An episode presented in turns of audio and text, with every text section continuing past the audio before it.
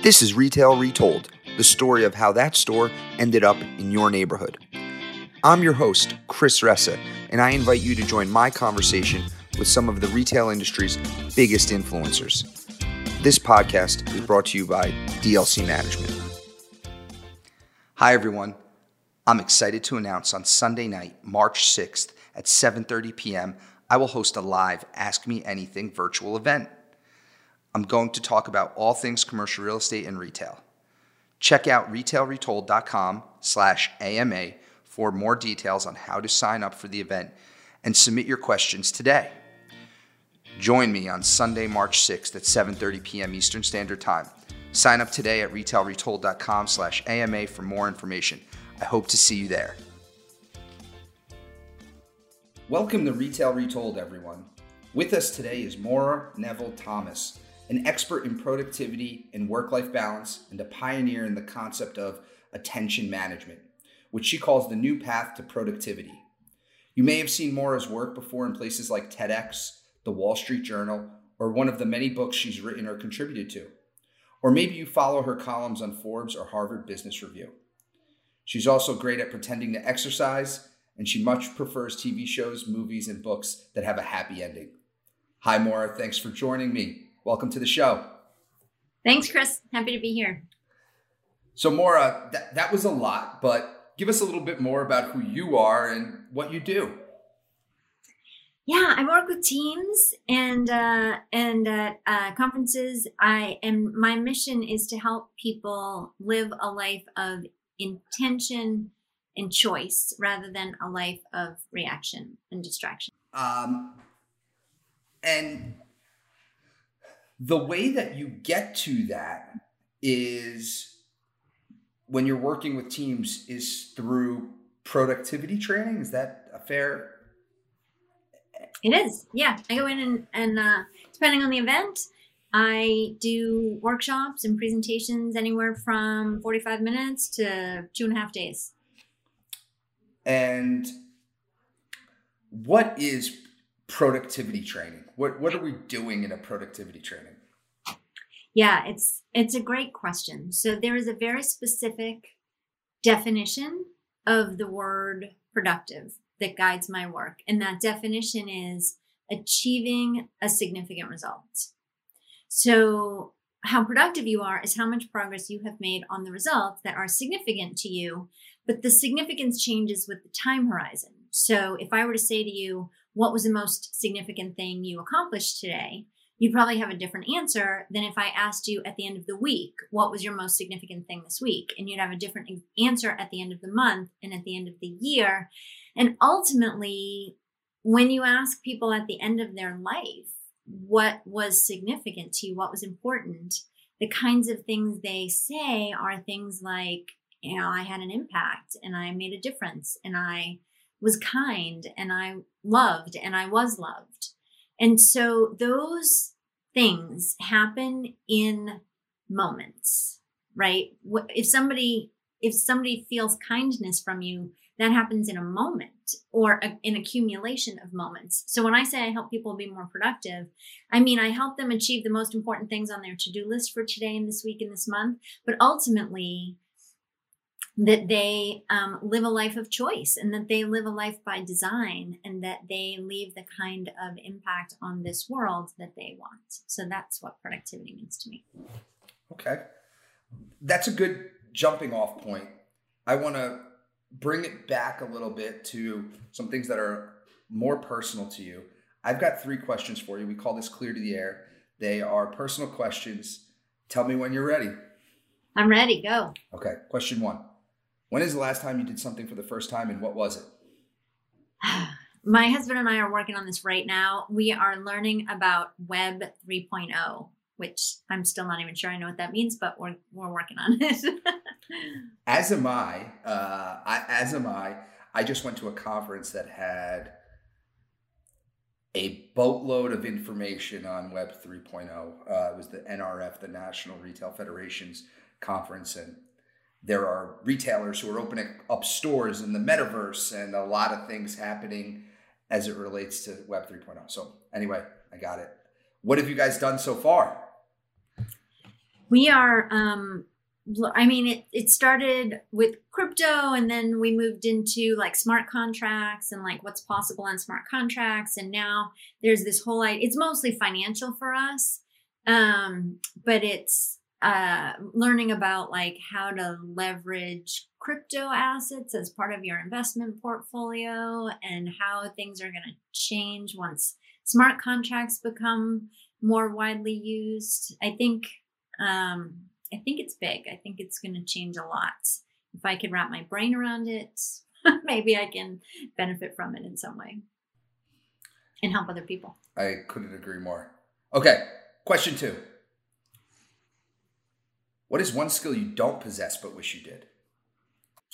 I really wish I could sing. I don't can't sing at all, but I think it would be fun. It was. I have zero musical ability. Zero. Yeah, me too.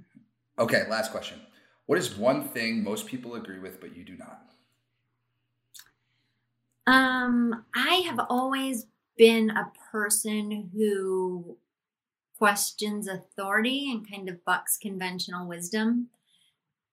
I I love, you know, why do you think that? What what why do you say that? What what makes you say that? And I I I feel like we all have beliefs and ideas, and some of those beliefs are conscious. We know about them, and some of them aren't. And so I, I love it when people ask me, like, why do you think that? Because it really makes me think about why do I think that? And um, should I think that? And is that the right thing to think? And um, can I defend my position? Is it intellectually honest? So I think those are those are fun.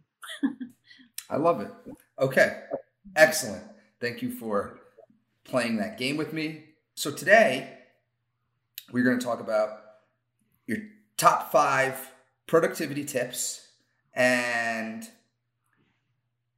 I learned a bunch of tips from you through reading some of your books. The first book I stumbled on, and you've written many, was To Do to Done, which I listened on Audible and was super refreshing because it was quick on Audible. I, I've listened to many books that are 10 hours long. This was 90 minutes and it had some super tactical information that you could apply right away, which doesn't happen in every business book that you read. So I thought it was a great book, and that led me to other books that you have read, uh, written, and all super interesting. Uh, especially someone who likens themselves to a productivity nerd, even if I'm not excellent at it, but I do enjoy the topic a lot. So uh, I like lists. Do a lot of top five on this on this show. So even if they're not, we're going to pretend they're in some order. What is your number five productivity tip for everyone out there? move from paper tools, productivity tools, to digital tools. A lot of people, you know, have their paper calendars and their notebooks that they carry around and they tell me, oh, I, you know, I tried to do, um, I tried to use computers, but I just like the feel of paper and I write, like to write things down and I like to check things off and it's just better. But really, I think people say a lot like, this is what works for me. And back to that sort of questioning authority, questioning things. Is it that it really works best for you, or is it just that it's your habit and it's comfortable for you?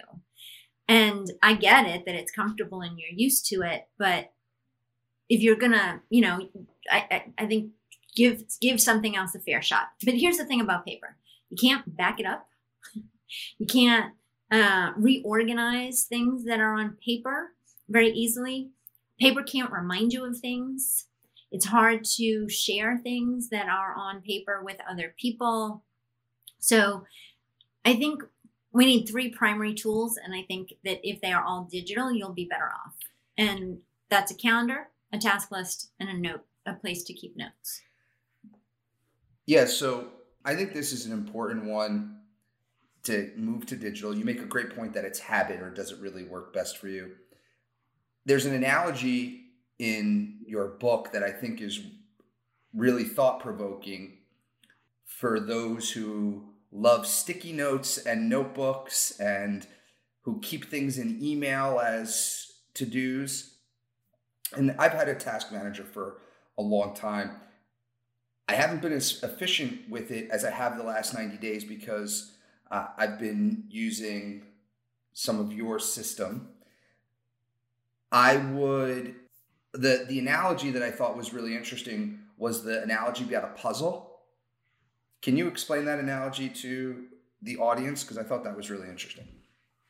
Yeah, absolutely. Most people keep all of the things that they need to do personally or professionally in some combination of their brain, a notebook that maybe you bring to meetings with you, a legal pad where you write down all your to dos, um, sticky notes because those are for the really important ones. A lot of people have like their big projects on their dry erase board, and then you know the grocery list on the refrigerator, and then we've got all this stuff in our email that we either mark as unread or flag it because there's something I need to do with it there. And so when you have all the stuff that you have to do, all of your responsibilities, all of your I call them actions, right? All of your stuff scattered in all of those different places, that would be like, that's like trying to do a puzzle when you have all the pieces scattered all over the house, right? If you had all the piece, puzzle pieces scattered all over the house, it would be frustrating. It would take you much longer. There would be no context, right? You couldn't organize things in any way because each piece by itself is not that useful until you have all the other pieces um, it's easy to get distracted. You run run to the kitchen trying to find that one piece you need, and then you're like, "Oh, I'm hungry. I need a cup of coffee," or mm-hmm. you know, whatever. And you're like, "Forget about the puzzle." It's easy to, for things to get lost. You don't know how much is really on your plate. Is this puzzle 50 pieces or 5,000 pieces? I'm not really sure. For all the same reasons that it's not useful to do a puzzle with all the pieces scattered all over the house. It's not useful to try to manage your life when all of the actions that you need to take are scattered in all those different places. That's a really strong comparison. Appreciate uh, you sharing that uh, comparison. Okay. So, number five is move from paper to digital. What is number four? I would say another really important thing is that uh, it's not the the tools are important, but they're not the most important thing. A lot of people tell me, you know, oh, I I I tried digital tools, you know, I tried this app and that app and it didn't work for me and I went back to paper. Well, that would be like saying I bought the same set of golf clubs that my favorite PGA pro plays golf with, and I'm still not a PGA pro. Those clubs are horrible. I don't get it, right?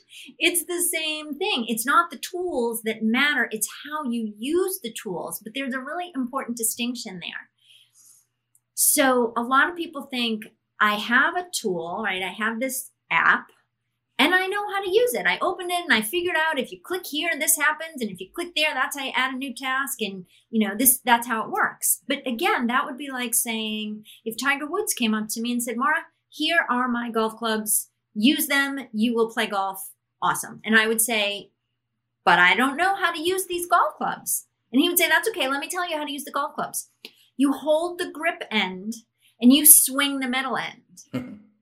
So now you have my clubs and now you know how to use them. Go be a pro. Still doesn't work. Right. Right. It's pro golfers know how to use their clubs in a way that I don't know how to use their clubs. And I would say that I teach people how to use productivity tools in ways that they don't already know how to use productivity tools. So it's the it's the method or the system, it's the collection of habits and behaviors for using the tools that really make the difference. I like to say all the time, but a lot of things it's the driver, not the car. So um, yes, that's right. So uh, that's a great way to say it. Yeah. Yeah. Okay, that's super helpful. Makes a lot of sense. What is number three? We write things. Oh God, I don't even know. I I've got so many floating through my head, Chris. I don't know which are most important, but um, sticking on task lists for a minute because I've got I'm thinking about meetings and I'm thinking about email and I'm thinking about distraction and I'm thinking about all kinds of different things. But sticking with tasks for a minute, um, we write things on our list in a way that uh, the way I say it, it it it creates friction. So, for example, um, we often write things on our list in a way that we don't really know what we mean, or we know what we mean, but we forget sort of where we are, right? So we'll we'll write things like plan the party. it's like right, plan, oh yeah, the party. Where was I on the party? I, I don't have time. Totally. I don't have time for that now. What's what's next, right? So what I tell people is that on your list, you need not just action verbs, because plan is an action verb, but you need actionable action verbs, right? So if I said to you, Chris, go, plan, go, that's not actionable, right? It makes you go, um, right? But if I said, call the caterer, you'd be like, oh, okay, I know, I know what that means, right? Totally. So write things on on your list in a way that's very specific. Don't say organize the meeting if you mean email the team about the meeting don't say plan the party if what you really do, need to do next is call the caterer. Don't say um, research competitors if what you really mean is do an internet search of commercial real estate in Phoenix.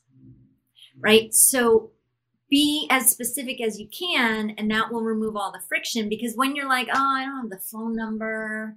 What was I going to say about that thing? I'll do it later right? Any any little thing that that stands in your way makes it less likely that you will do the thing. So when you put it on your list put be as specific as you can and put as much put the phone number if you're calling someone. Put notes about what you need to say so that you can just do it. When what's and that way whether you have two minutes or two hours you can make progress on on your most important stuff. It's a it's a great point. Just something i've been doing for years because i've heard a bunch of people talk about is a brain dump, right? Where yeah. and and so I've where that's you just sit down and it takes me a minute to do and put like every task down, let's call it on paper that you have to do in your life, both personal, professional, whatever. I typically I try to do it quarterly, but I, I I would say last couple of years I did it like once or twice a year to really sit down because sometimes in the past my diligence on my task manager might have got away from me a little bit and like i think it's good to like just all right is there anything that's in my head that should be on in a system? I think it's good to go through a process to do that because i, I find it's never perfect but hopefully you can get as much as possible. And the reason that i think the precision of language matters is depending on where you are and pretty I, I have a lot going on in my world. Uh, managing some large teams husband father a lot going on. And when i did this in november i had i came up with like 80 things. So in the context of 80 things if you're not specific and you don't have precision of language on what the actual thing you need to do is, you end up in the scenario you say, which is, and which my lists had before, which was plan the party. That that means nothing. So I think it's a great example. Yeah, and there's all kinds of um, guidance and, and and instructions for doing a brain dump in from to do to done. And then once you have the brain dump, then what do you do with it? There's all kinds of advice about that. Yeah, totally is. Okay. Number two. What's next? I think that I, I, recommend that people throw out the phrase time management. Just sort of kick it to the curb, stop using it, stop thinking about it, stop um, saying it to other people because we can't really, we all know we can't really manage time. And also, the phrase time management implies that the reason we don't get done what we need to get done is because we don't have enough time. But we've all had the experience where you've said to yourself at the end of the day, oh my gosh, I got so much done. That was such a good day. And you've also, we've all also had the experience where you thought, oh my gosh, I was busy all day and I have gotten nothing done. Right. And in those two instances, you have the same 24 hours. it's not like you had more time one day and less time another day. Same 24 hours.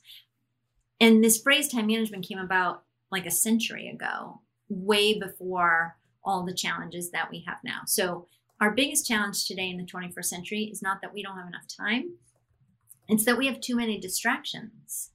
And you can't solve a distraction problem with a time solution. The antidote to distraction is attention.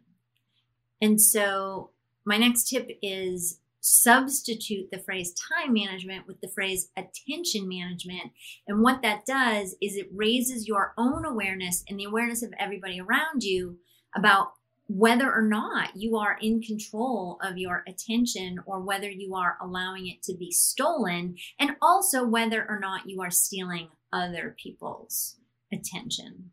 And it just changes. I see that uh, on the teams that I work with, it just sort of causes this sort of subtle shift in how everybody behaves.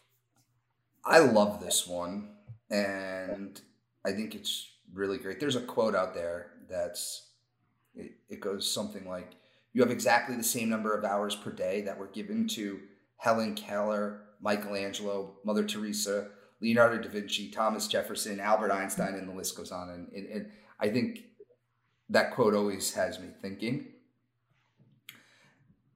and you you make a good point. It's it's about what are you doing with that time and focusing on versus because we all have the same amount of time in uh, in a day as all those you know brilliant people that I, I mentioned before. So I love this one. It's really interesting. It's it makes you self aware to say, are you paying attention to the things that are actual priorities so that you can be proactive and anticipatory versus reactive and drowning. So that's right. And, and we all have these stories, again, back to question your stories, question your beliefs, question your assumptions, question the, the, the things that are guiding your behavior because we all have these stories that we tell ourselves, maybe not even consciously, but it's how we feel and that manifests in how we act. Things like, I have to, be always you know always have my email and my slack open for example or you know teams or whatever chat tool you use. I have to be responsive. I have to always be accessible. And the truth is you don't have to. It's just a story that you're telling yourself. And and if you feel like you need to be accessible to any person at any time through multiple different communication channels then you're just you're let uh, letting other people's priorities guide your days instead of being in control of your attention. I mean, you can't really be in control of your life if you are not in control of your attention. Good quote. What is the last one? Yeah, following on to that, being yeah, being in control of your uh, attention so that you can be in control of your life. We can't um, we we can't be in control of our attention if we don't first regain control over our technology because our technology is designed specifically to steal our attention. That is its job. If you think about apps and software and even websites, the success metric of apps and software and websites is how often do we get people on it? Yeah. and how long can we get them to stay when they get here? Such an such a thought-provoking point. Right? And so the entire world is conspiring to steal your attention and keep it from you but it's difficult because all of these technologies that are designed to steal our attention are the same technologies that we often need to achieve our most important things, or at least that make it easier to achieve our most important things. So, not always, because sometimes it's a conversation with another person or just being together, being present, doing something away from technology.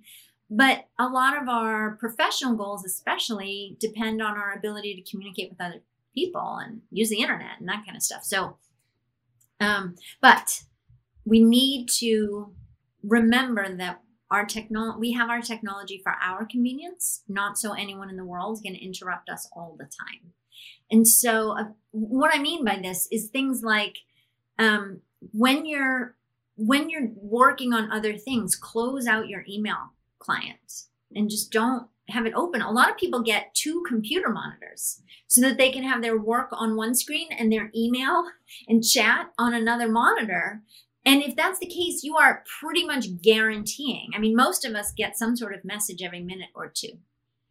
And so you are pretty much guaranteeing that you can never devote any amount of attention to anything else because every minute or two, what's that email? What's that chat? Who's that from? What is that? Is that anything? And so um, maybe black out that second monitor on your phone turn off all the push notifications for all the stuff, all the little apps that have the little red numbers that say, you know, five, seven, eight, you know, all this stuff. Make those all go away. You can make them all go away because that's what they are designed to do. They are designed to tempt you and say, hey, here's a thing you're missing. Come on back and open up this app. It's just there to manipulate you. Most software is developed using the same sort of um, sort of behavior analysis that slot machines use. It's manipulative. So, in order to control your attention, the first thing you have to do is regain control over your technology.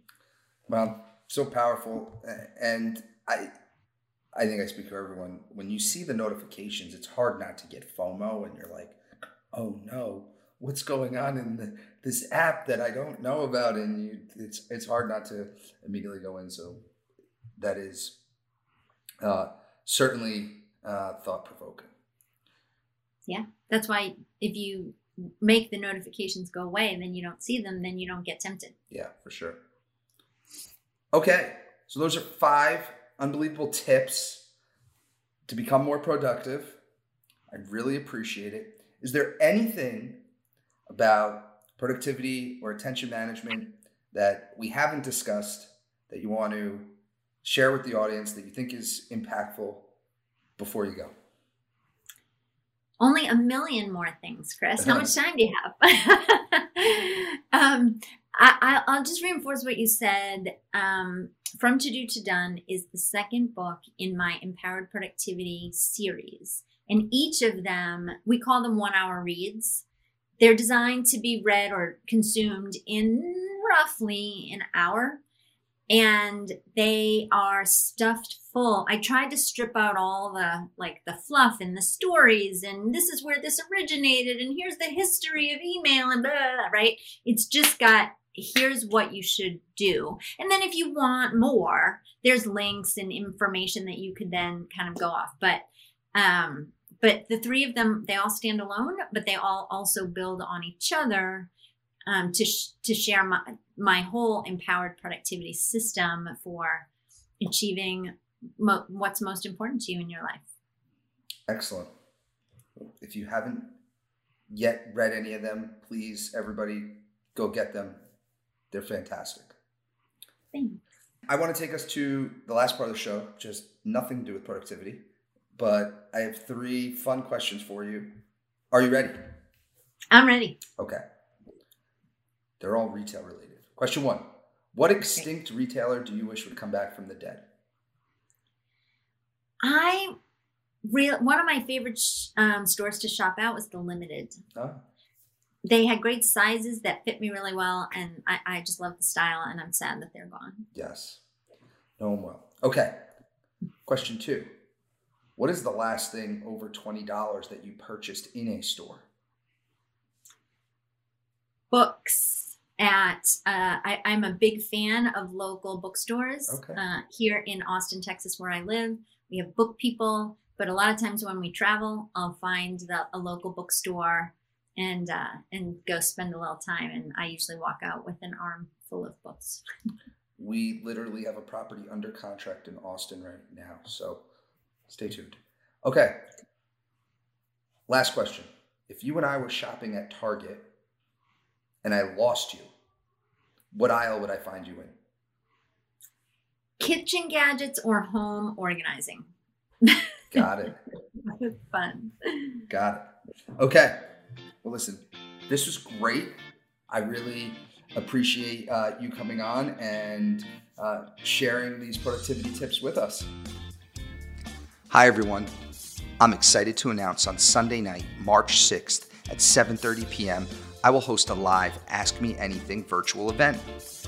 I'm going to talk about all things commercial real estate and retail. Check out retailretold.com slash AMA for more details on how to sign up for the event and submit your questions today. Join me on Sunday, March 6th at 7.30 p.m. Eastern Standard Time. Sign up today at retailretold.com slash AMA for more information. I hope to see you there. Thank you for listening to Retail Retold. If you want to share a story about a retail real estate deal that you were a part of on our show, please reach out to us at retailretold at dlcmgmt.com. This show highlights the stories behind the deals from all perspectives, so it doesn't matter if you are a retailer, broker, entrepreneur, architect, or an attorney. Also, don't forget to subscribe to Retail Retold so you don't miss out on next Thursday's episode.